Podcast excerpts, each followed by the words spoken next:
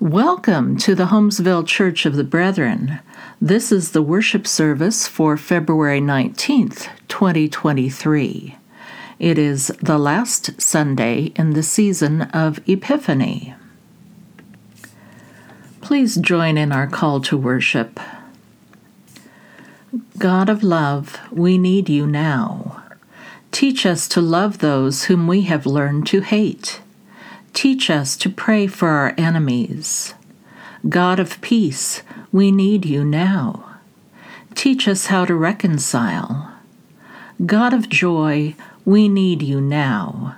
Grant us wisdom where we would settle for easy answers. God of life, we need you now. Grant us love rooted in the eternal, the living, in you.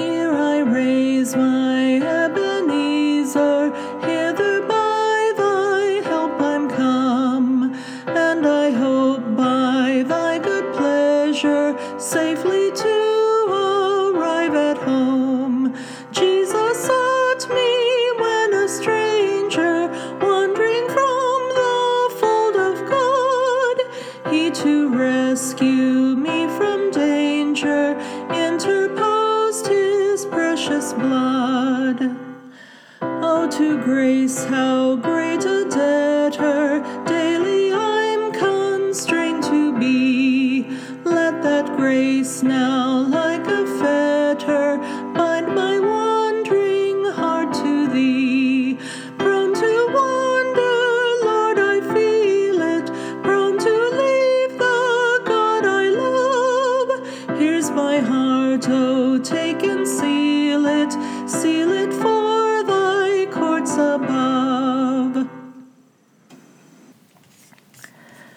God, bless us as we gather.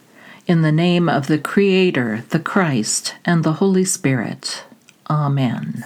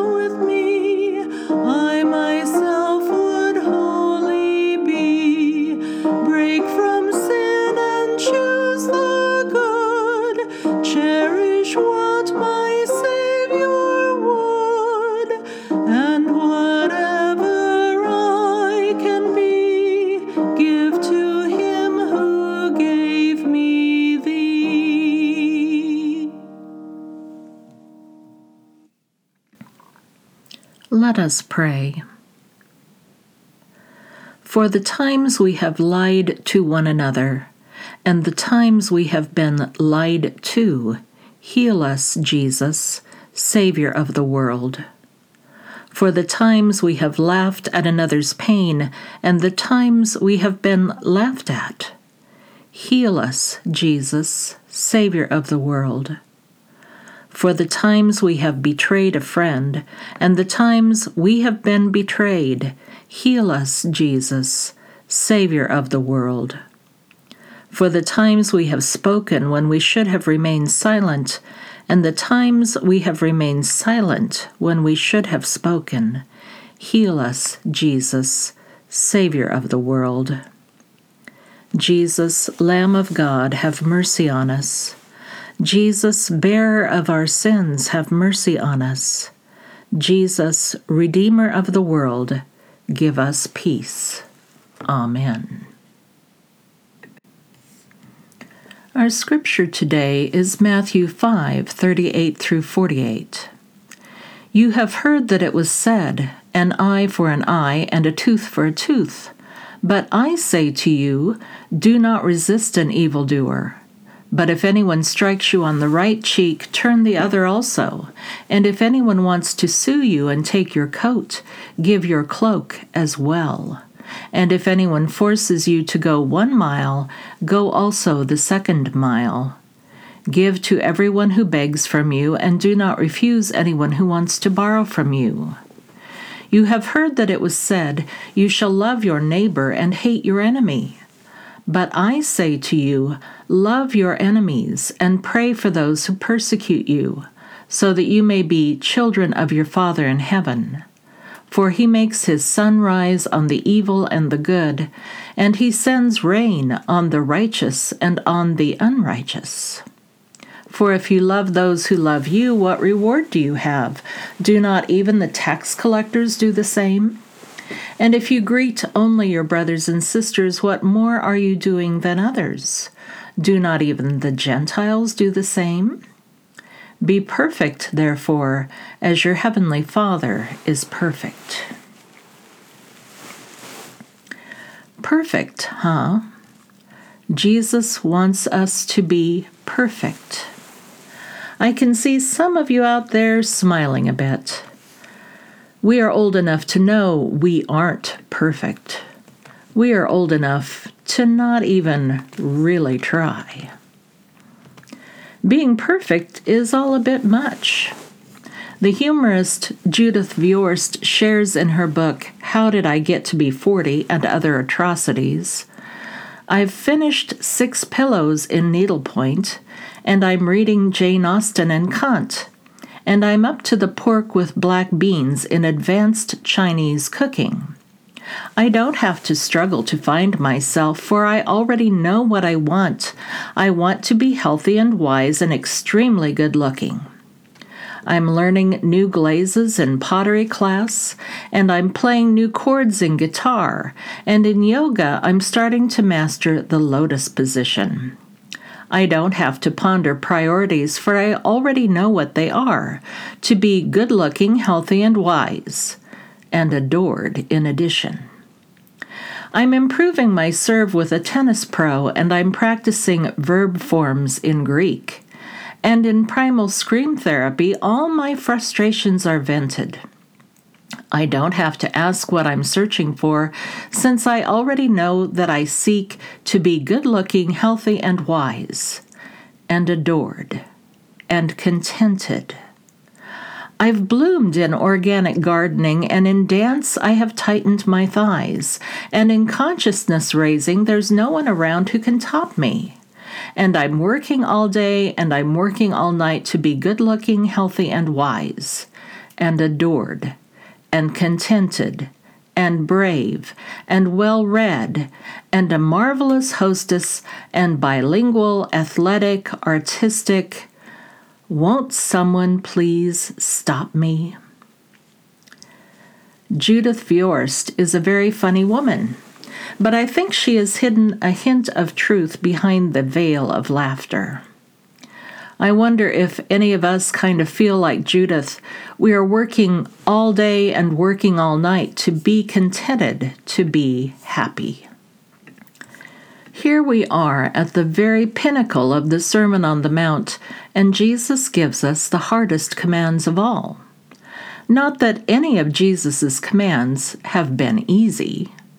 I don't think easy is Jesus' objective here. No, what Jesus is going for is laying out the demands of God's upside down kingdom in as plain language as he can pronounce. It is not good enough, Jesus is saying, to simply be as righteous as the scribes and Pharisees, who are about as righteous a bunch as you can get anywhere. No, Jesus' followers must go further. You have heard that it was said, Jesus reminds his listeners, do not murder, do not commit adultery, do not swear falsely. Yes, we have heard all those things. But Jesus pushes us much farther. Do not even be angry. Do not even look at a person lustfully. Let your yes be yes and your no be no. God wants our hearts to be right not just our outward appearance. Then it gets really real. You have heard that it was said, an eye for an eye and a tooth for a tooth. Yes, that is simple justice, isn't it? That is Moses' law.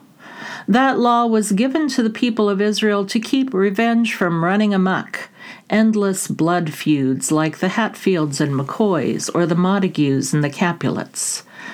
But Jesus does not look on this rule as simple justice. No, he says, we must go further. I say to you, do not resist an evildoer. But if anyone strikes you on the right cheek, turn the other also. And if anyone wants to sue you and take your coat, give your cloak as well. And if anyone forces you to go one mile, go also the second mile. Give to everyone who begs from you, and do not refuse anyone who wants to borrow from you. This is hard teaching. Non resistance, giving to anyone who begs or borrows, going the second mile when only one is expected, this is definitely not the way the world operates. We can argue with Jesus all we want that this way is not practical that no one else behaves this way and that we don't want to make ourselves into doormats for heaven's sake.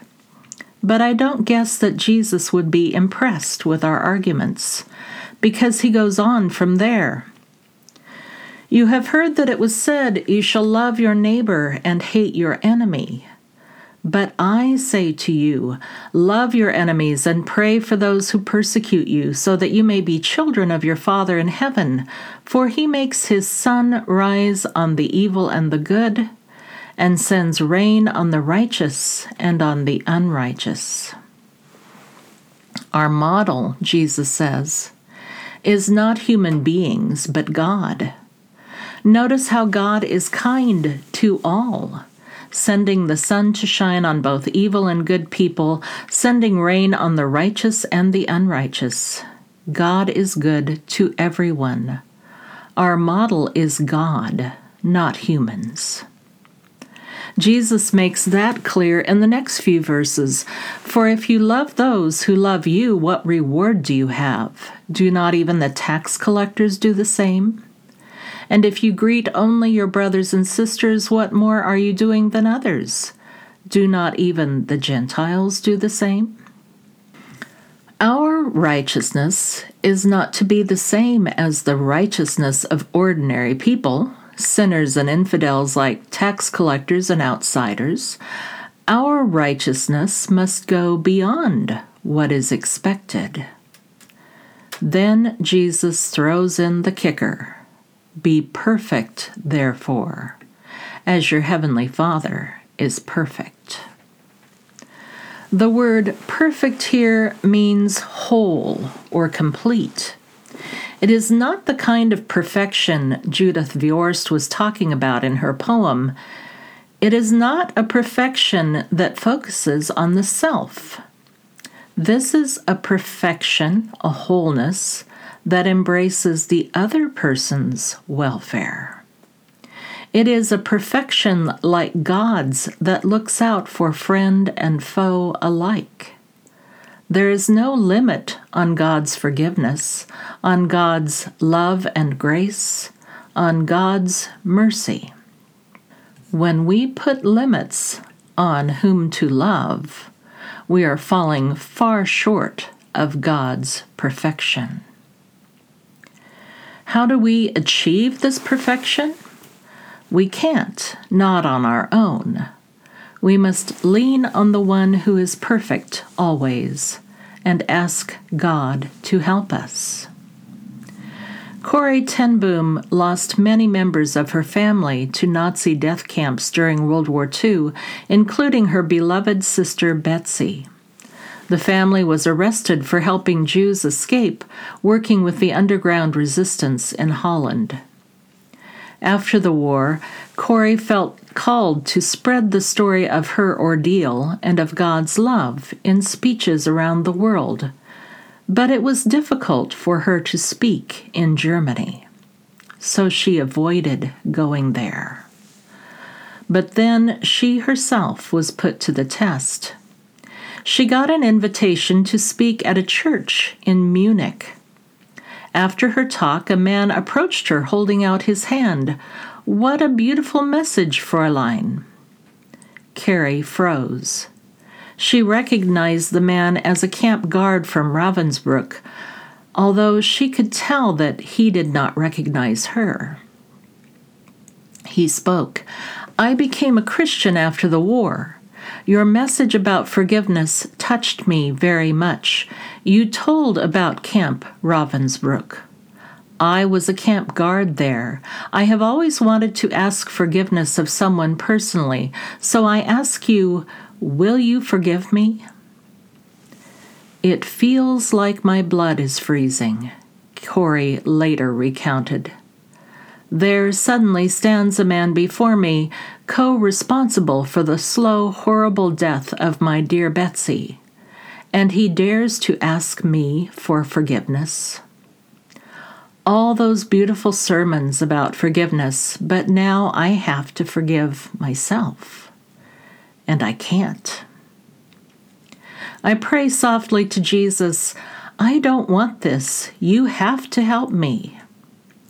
Then I realize forgiveness is not an emotion, it is an act of the will. The feeling is not there, but I can move my hand. Almost mechanically, I place my hand in his, and then something extraordinary happens. I suddenly feel a warm wave through my body, from my shoulder through my arm to our hands. I have to cry, I forgive you, brother, with all my heart. There we stood, the camp guard and the prisoner. For a long time we held hands, and never before have I experienced the love of God so deeply. Brothers and sisters, Jesus is calling us to perfection, but he doesn't mean for us to struggle alone. Jesus means for us to walk in God's grace, to lean upon the God who loves us beyond human understanding. There is no higher calling. Let us pray. O oh God, give us the grace to strive for your completeness your perfection with the help of your mighty love. In Jesus' name, Amen.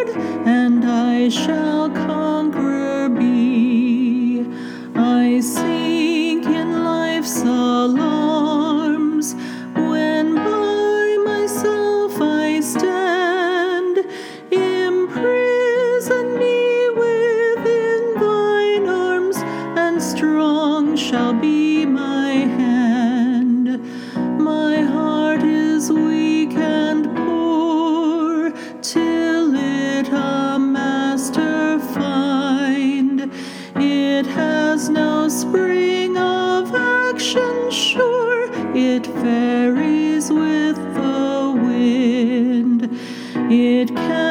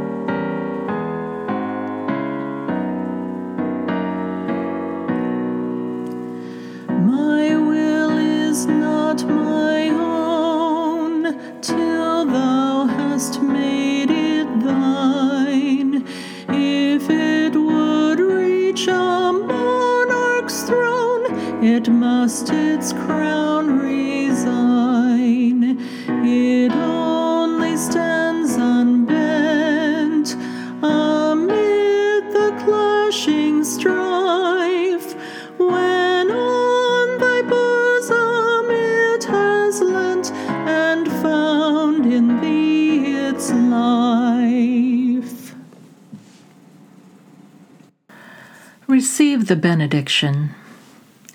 Jesus reminds us that the old ways are not enough. God has given us a higher standard. May God bless us with grace to strive for God's standard of perfection. Amen.